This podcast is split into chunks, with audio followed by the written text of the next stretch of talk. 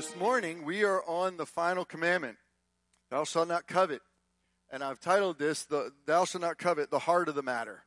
The heart of the matter. Um, so, if we can put the, the slides up for the Ten Commandments for a minute. As we've been going through them, these are the commandments over here.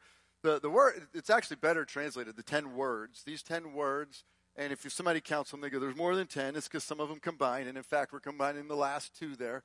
Um, we notice they break in, they break across the Sabbath, above the Sabbath. It's about loving the Lord your God with all your heart, with all your soul, with all your strength. Below, it's about taking that image of God, who we are, and respecting it in others, and bestowing that image to others, giving others the right to be imagers of God, and loving our neighbor as ourselves. And so, this is how we've, we've been going through these. And so, this morning, we're, we're in particular going to be doing Thou shalt not covet, the heart of the matter. So, um, what we're going to do, I'm going to define what covet is and give some examples of the good uses and bad uses of the word, um, and um, and then we're going to do the kind of kind of this this eightfold steps. I'm going to try to jump through some steps. Some of them will spend a little more time. Some will go quickly. But what we're going to find is that this it's a, it, it, it's, it seems at first to be a strange commandment. Why is this commandment in there with all the others? And everything else gives us something to do or not do. This one just says something about something inside. So it seems strange. We're going to examine that and, and how does it fit? Why is this the last thing God felt that he needed to speak personally himself? And what we're going to discover, I hope, is the genius and the wisdom of God as we do this. And then ultimately, uh, when we get through the steps, we'll be seeing how we can apply this in our lives. So that's kind of the map. So, what is coveting? So, Tyndale Bible Dictionary says it's to desire inordinately, to place the object of desire before love, before devotion to God. So, something you desire more than loving others, more than being devoted to God. It's uh, uh, the Greek word that's used for this literally means inordinate desire to have more. It's that that that me. That's that. It's self-interest, selfish. I want more. Um, the, the the Hebrew word chamad, which is used in multiple places, designates entertaining a desire to possess what another person has. You look at what somebody else has and you want it. So now, th- that word covet uh, actually in the scriptures can be used in a good way and a bad way. I'm not going to go through, I've got lots of scriptures for the good way. If you ask me for my notes, I'll send them to you. I have what, lots of scriptures you can look at, but I'm going to just point out one or two. Proverbs 10 says this What the wicked dreads will come upon him, but the desire of the righteous will be granted. What the scriptures are saying is you can covet righteousness. You can inordinately desire righteousness. You can, you can, you can use all of you are to say, I desire righteousness. Um, in Luke 22, it says, And he said to them, I have earnestly desired to eat this Passover with you before I su- suffer. Jesus, earnestly desiring fellowship with us. Jesus covets fellowship with his, uh, uh, with his family. Um, I'm going to jump down to the, to the last one. Um, uh, I'm going to jump down to Isaiah 26, verse 9, verse 8, 8 and 9. It says, In the paths of your judgments, O Lord, we wait for you. Your name and remembrance are the desire of our soul. Your name and remembrance, to remember God, to exalt his name. We can covet exalting the name of God. And he goes on and says, My soul yearns for you in, in the night. My spirit within me earnestly seeks for you. For when, when your judgments are in the earth and the inhabitants of the world learn righteousness, that what he just said there is literally coveting the return of Christ. When will God's judgments be all throughout the earth? How many of us are coveting the righteousness of Jesus coming to earth? That yearn, earnestly longing for it, and therefore living it. All right, so, and there's lots more. I'm going to uh, go to some examples of evil because this is really where we're going to focus. This is what the commandment touches on. This is Psalm 10. For the wicked boasts of the desires of his soul, and the one greedy for gain curses and renounces the Lord. So, coveting, it's that boasting of desire, boasting of the evil, boasting of greed. Um, but I say to you that everyone who looks at a woman with lustful intent has already committed adultery in his heart. That lustful intent, that looking, and we'll examine this a little bit more later, that's coveting Do not be envious of evil men, nor desire to be with them.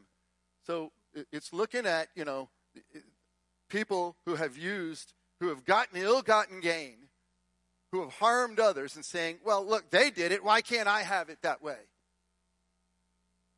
It's, it's looking at gang leaders and, and looking at people, who, unrighteous rulers, and, their, and how they have gotten over and saying, why can't I get it that way?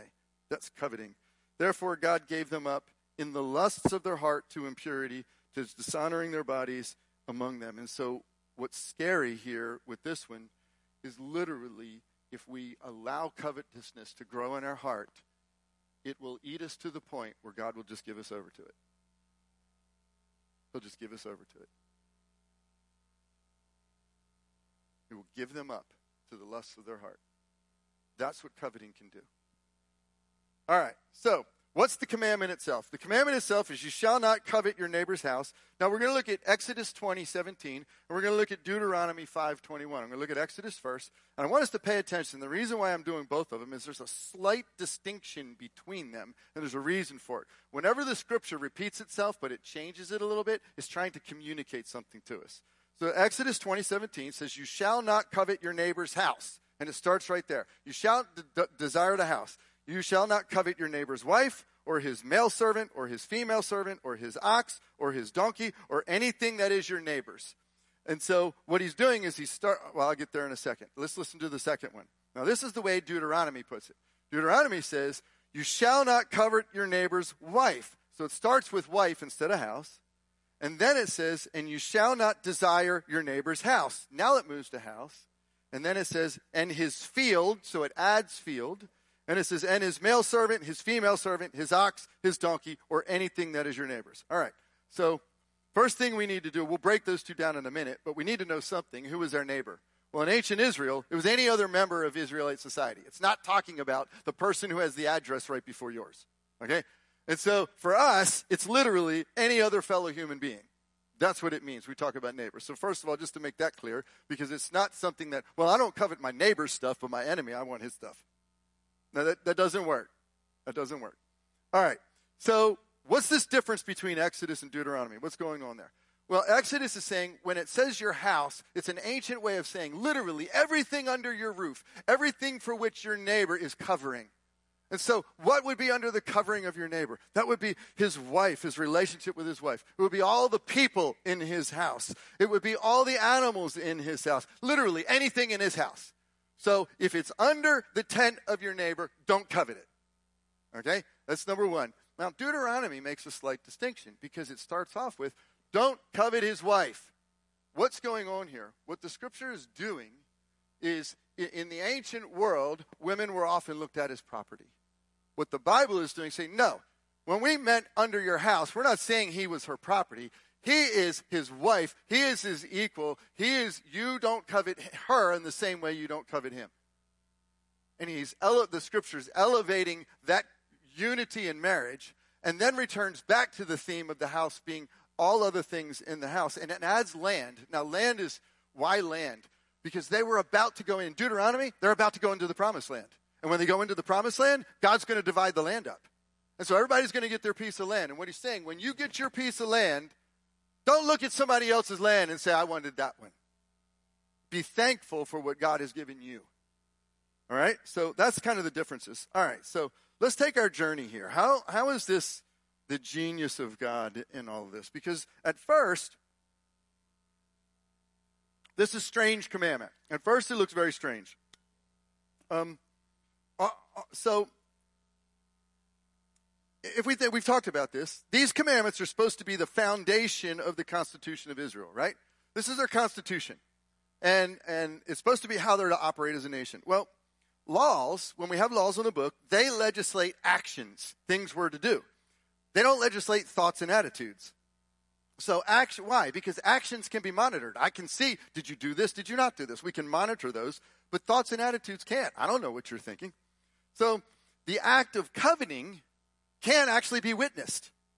So only vis- um, the only time coveting actually becomes visible is when I act out on that craving. I have a craving, nobody knows it. When I act out on it, somebody say you probably had a craving.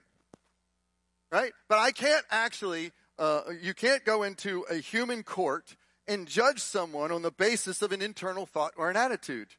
It, um, it cannot and would not be just. It cannot and would not be just to take someone to court and hold them accountable for what you think their thoughts are. That is an unjust law. You have no way of knowing. Only God can judge the heart. So, why then this, this commandment? I mean, because only God can judge the heart. So, there's something here about this. What I'm going to submit is that this literally demonstrates the genius and the wisdom of God over man. All right. How? First, Israel was to be a covenant community. They were to be in covenant with God. They were to be in covenant with one another. So, in being in covenant with God, what does that mean? I'm going to love the Lord my God with all my heart. All my what? Heart. I'm going to love the Lord my God with all my heart, all my soul, all my strength. Covenant is relationship. What do we think of as covenant today? Marriage. It's relationship. They are to be in a covenant relationship with God. They're to be in a covenant relationship with their neighbor. So, covenant demonstrates that God's covenant never depends upon what's outside, it depends upon what's inside. How does it start? There is no other God but Yahweh. I am your God. If you're in a covenant relationship with me, it starts with your heart. The whole Ten Commandments started with your heart. If you remember all the way back when we started this, it was what was your heart? Where is it ending? What's your heart? Beginning and ending with what's your heart? Thou shalt not covet the heart of the matter. So loyalty to God always begins with an internal posture and it's demonstrated outwardly. Believing loyalty to God, faith, it's an inward determination that I determine ahead of time and then I live out my believing loyalty. That's what James said. So also faith by itself, if it does not have works, is dead. Show me your faith apart from your works. I will show you my faith by my works. What came first, the works of the faith? Faith. Faith. We're starting in faith, we're ending in faith. We're starting in faith, we're ending in faith. All right, so so if I'm coveting, if I begin to covet, I'm literally violating the first principle of the entire Ten Commandments. It, it, to covet is literally to put someone or someone else in first place above God. It's to literally have an idol. What's it say? Thou shalt not have idols. What have I just done by coveting? I've literally demonstrated the essence of idolatry. And the New Testament says this word for word. Listen, here it is in Ephesians. Paul writes this. But sexual immorality and all impurity or covetousness must not even be named among you as is proper among the saints. Uh, there, in, in Colossians, uh, therefore, put to, put to death, therefore, what is earthly in you sexual immorality, impurity, passion, evil desire, and what? Covetousness, which is idolatry. It is idolatry. So, what's the first commandment? Don't have idols. The first half? What is he saying at the end? Well, when you don't covet. Why? Because that's idols. So, literally, to covet is to violate covenant with God. To covet is to have an inordinate desire that belongs to some that that that that which somebody else has. You're doing violence against it. That which someone else has, you're violating Something or someone else has become your God. All right. So, what does this imply then? Next step then, it, this implies something very interesting. Um, you remember when we looked at the covenant, thou shalt not steal? What did that imply? Private property rights are part of a moral, ethical uh, uh, uh, system. This implies the same thing because you can't covet something that doesn't belong to anyone. You're coveting something that belongs to someone else means that private property is uh, implied by this. Why is that important? Because right now, I'm here to tell you there are movements in the world who are, who are literally trying to take private property away. Why is that a big deal? Because it literally violates the commandments of God. When governments, when organizations, when people, when individuals take your property away unjustly and unrightly, they are creating an immoral, unjust society. They are denying the very commandments of God themselves. That's what, that's what tyrants do. That's why they call it communism and socialism. That's why they've been such tyrannies, because they take away that which doesn't belong to them. Be careful what you wish for. So we'll take the next step here. We're going to take the next what be careful what you wish for. Wishing to have good and proper things. How many know it's good to wish to have good and proper things? Wow, yeah, I agree with you. It's good to wish to have good and proper things. Who wants more of the Holy Spirit? Who wants more of the Word of God in your life? Who wants more righteousness in your life? It's good to desire those things. Who wants spiritual gift? Paul says, earnestly desire spiritual gifts. You know, uh, but wishing to have what is wrong is bad. So think about a society this way. This is supposed to be a law of a society. What people wish for has a major role to play in what kind of society they create. What kind of society are you and I trying to create? People able to curtail their wishing so that it is limited to things they should desire are people who contribute good to a society. Those who want what they cannot properly have undermine a society's moral fiber. What is this saying? This is calling us to what? Part of living as Christians in this world is to respect what someone else has, to respect their property, to respect what they belongs to them, what they have earned, to lift them up in dignity. When we do that, what are we doing? We're not just obeying a commandment, we're literally creating a moral society. We're literally creating a world to live in, a place to live in that demonstrates the law of God. Be careful what you wish for.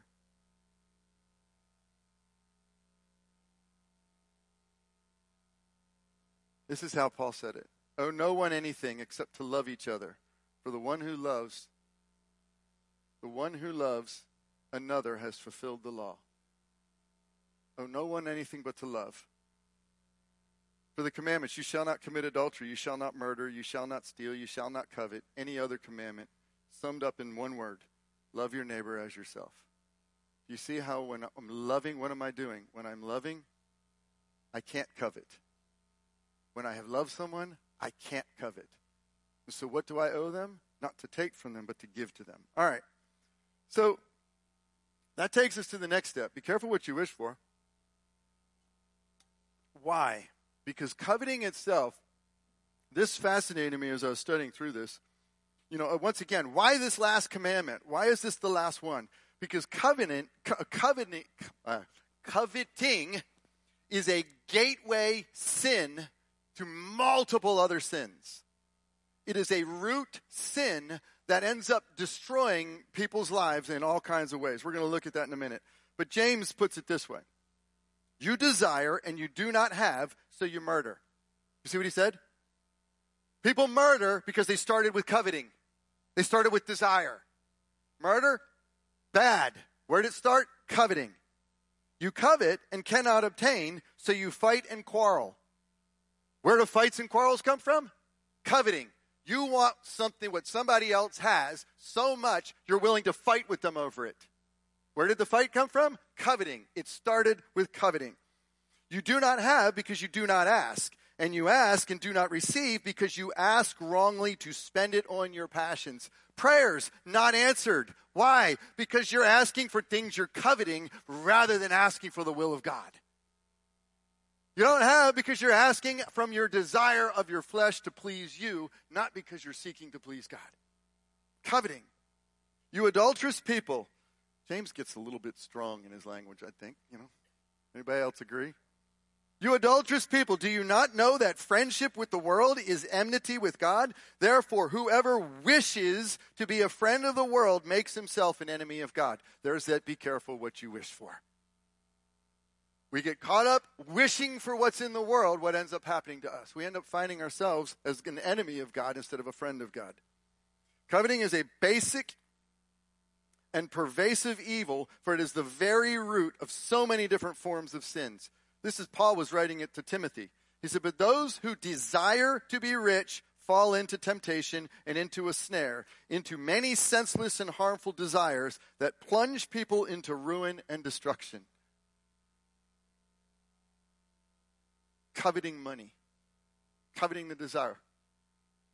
Look, is it, is it, is it, is it wrong to work with your hands to make a living, to have that you might give? No, there's nothing wrong with that. We're supposed to. Is it, is it wrong to try to honor God with our work and what we're about? No. Is it wrong to covet riches for the sake of riches? Yes. But we don't like to talk about that. Why? Because they become our gods. As the love of money becomes the root of all kinds of evil. That love of money is a form of coveting. And we're going to look at an example of this. You know, if you go back and you read through the Old Testament, this is amazing. And you look at all the laws, the regulations in the Old Testament, guess what those laws are doing? They're actually protecting your heart from coveting. How? Because there's laws about taking care of the poor. There's laws about how you treat your servants. There's laws about gleaning, in other words, leaving things for the poor. There's laws about how you lend money. There's laws about uh, the proper way of making pledges and vows. There's laws about how you take the spoils of war and how that works. All of these things are introduced into the law of God. What? To stop the heart from coveting. If we live by those things, we cut off what coveting will do to the heart. Notice when we give, we can't be acting to take. So God, so this is this is uh, this is my proposition here. The reason why God gave us the commandment, thou shalt not covet, catch this. He's literally trying, if we start here at this commandment, we are literally protected from keeping, from, from failing in all the others. If I stop my heart from coveting, I won't murder. I won't steal. I won't commit adultery. I won't take.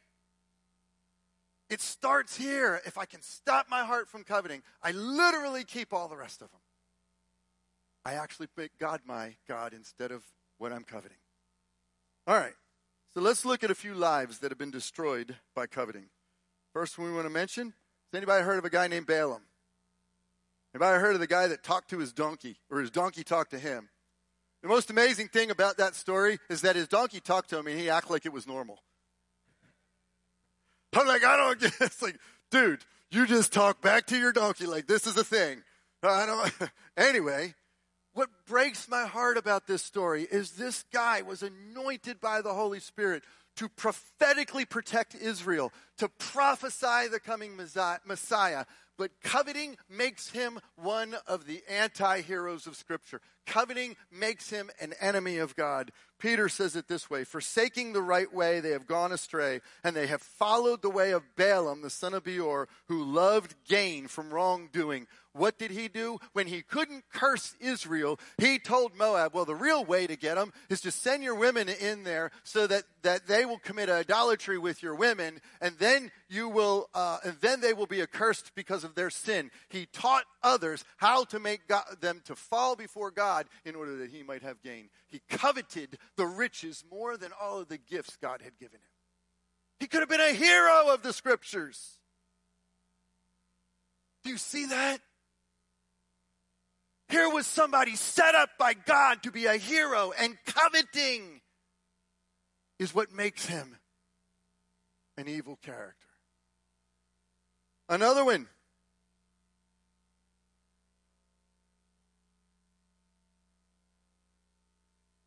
Was Saul. Anybody remember King Saul? King Saul, called of God, anointed by God, made a king over Israel. And what did he do?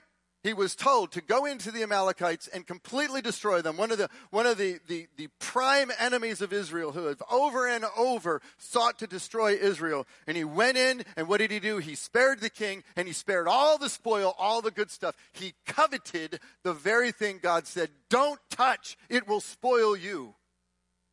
And it did.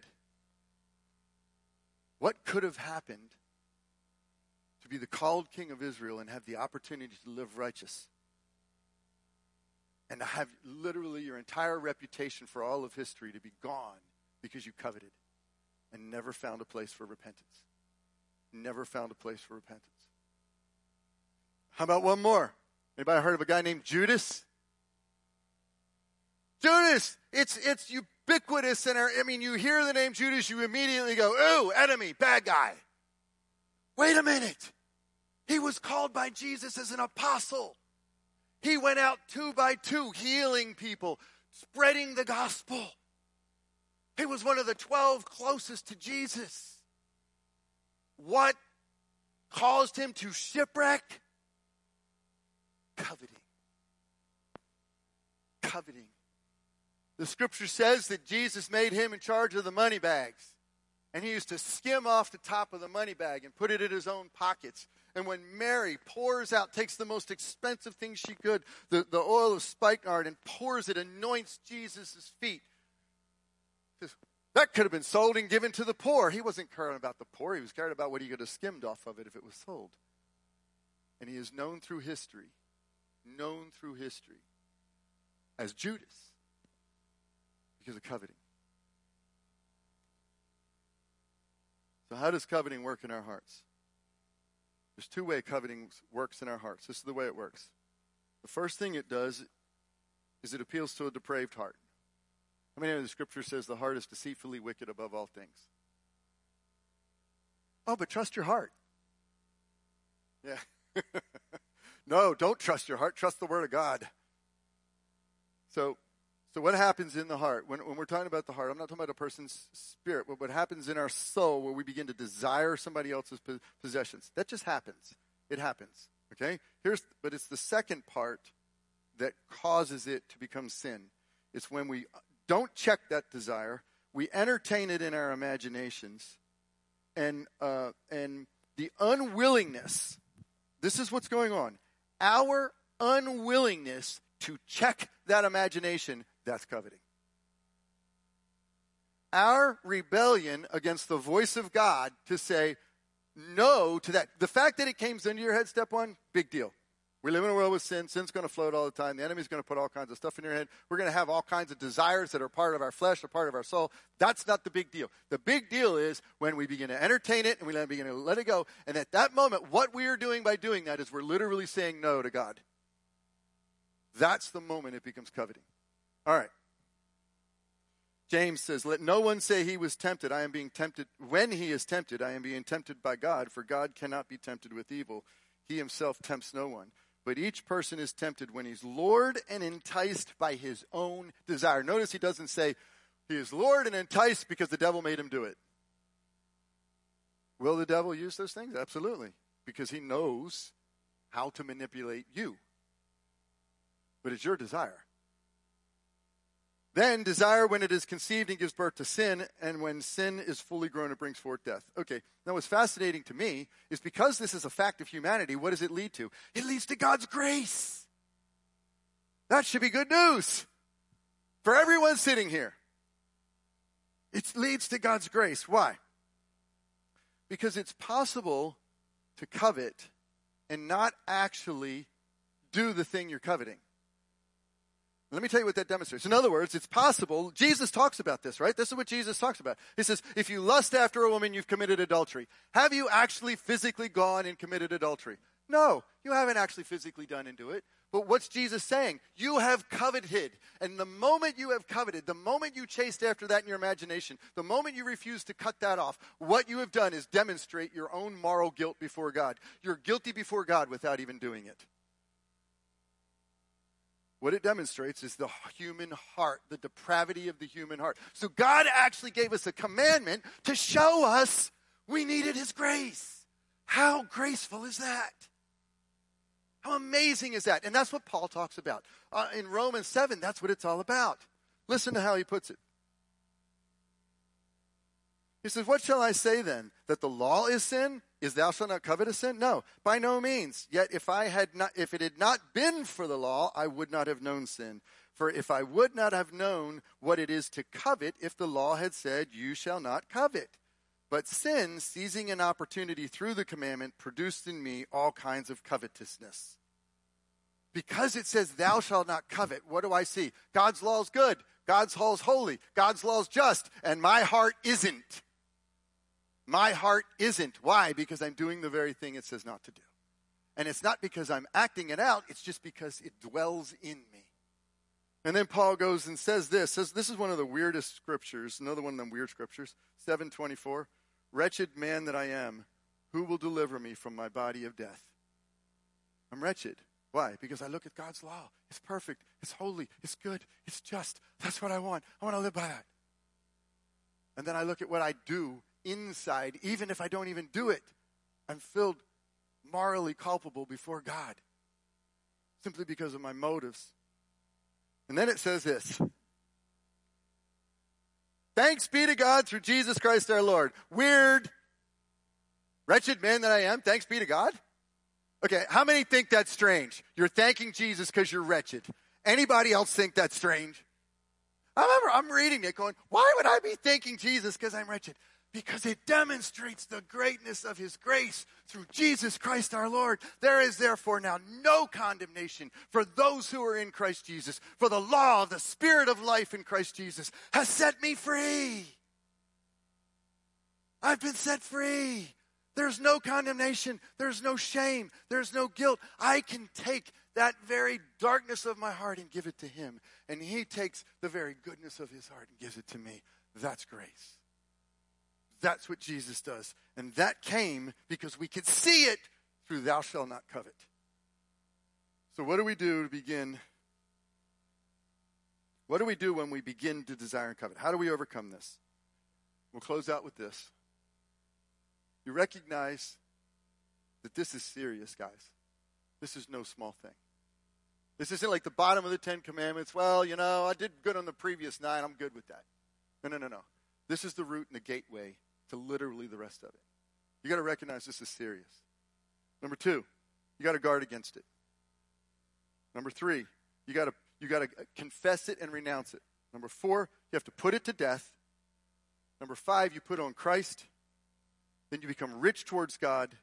You realize where real joy and pleasure comes from, and you allow God, godliness to be your contentment. Let me explain those briefly.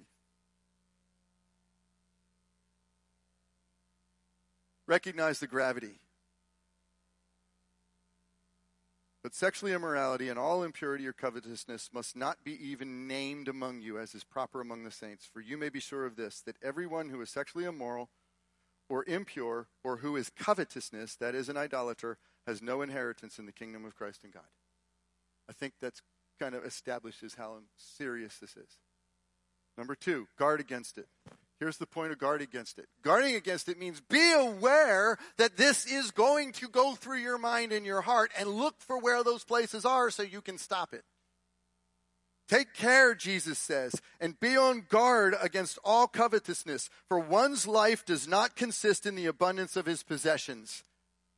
Your possessions do not identify who you are. Lay up for yourselves treasures in heaven, not on earth. Immediately confess and renounce it. Proverbs Whoever conceals his t- transgressions will not prosper, but he who confesses and forsakes them will obtain mercy. What does that mean? It's not a formula. It's not a formula. What it means is it just means be humble, honest, and truthful with God. God, I'm struggling with covetousness right now. I really want that. And I know it's wrong. I hate it. I don't like it. And I'm just being honest and transparent with you. That's not a formula, it's a covenant relationship. It's appealing to his grace. Put it to death. What does put it to death mean? Put it to death. Look, okay, who wants the key to stop sinning? Uh, three or four people, five people, anybody else want the key to stop sinning? All right, here it is, very simple. Stop sinning. That's what he says. That's literally what he means. He says, put it to death. Now, let me tell you how that works out. How that works out is you do it, you fall, you fail, you confess, you repent, and you do everything you can to work out putting it to death. It doesn't mean that one time you put it to death and now you're successful, it's all over. It means you struggle and wrestle against those things that are against you.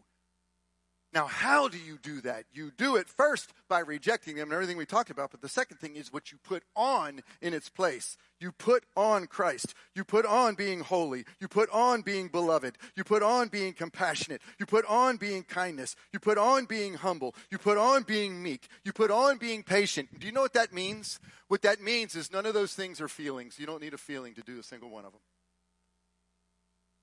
You choose to do opposed to what you feel in order to become.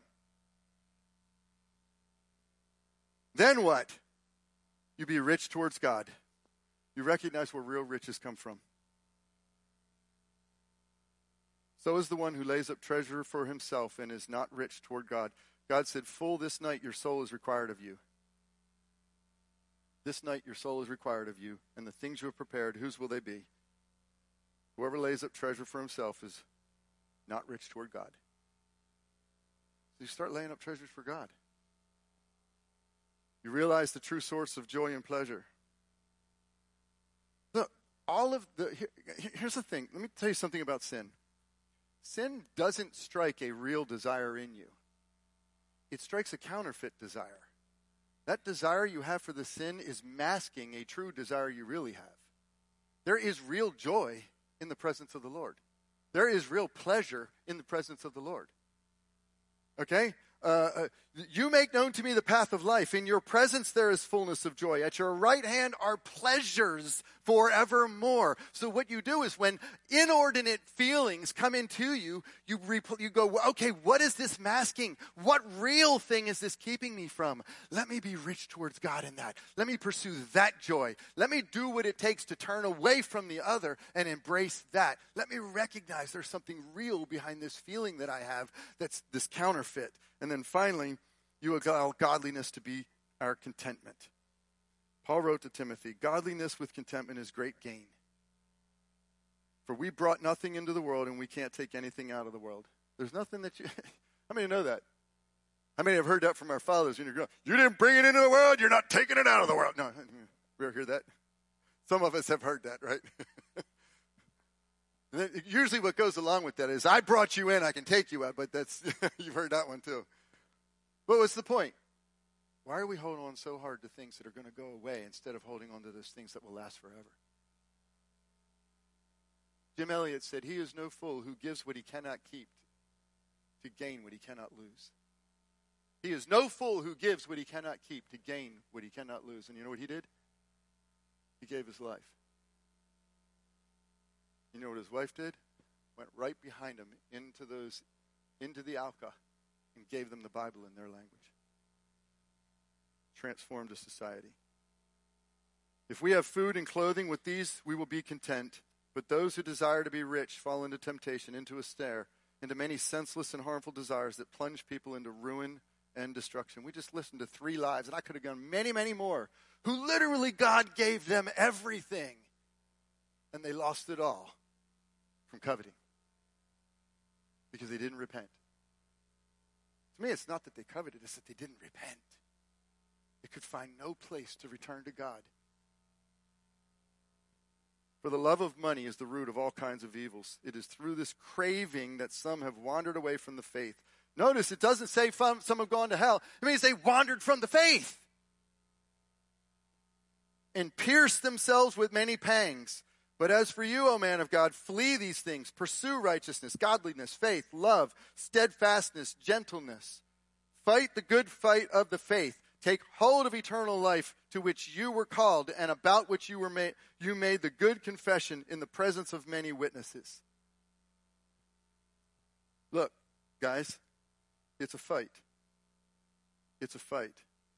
God gave us this commandment because he's genius. He's wise. No, you can't go into a courtroom and hold somebody accountable for it. But you will go before the court of heaven and be held accountable for it. And if you obey it, you will protect yourself from so many other evils. And what does it take? It takes a struggle. It takes the fight. It takes fighting the good fight of faith. So we, we close out with this, looking at the Ten Commandments, the first and the last. What do the first and the last give us? They give us the proper order of worship. The proper order of worship. They're essentially rooted in the heart. The proper order, order of worship starts here, it comes to here. We have a set of principles that order how we are to worship God and how we are to love one another. Amen?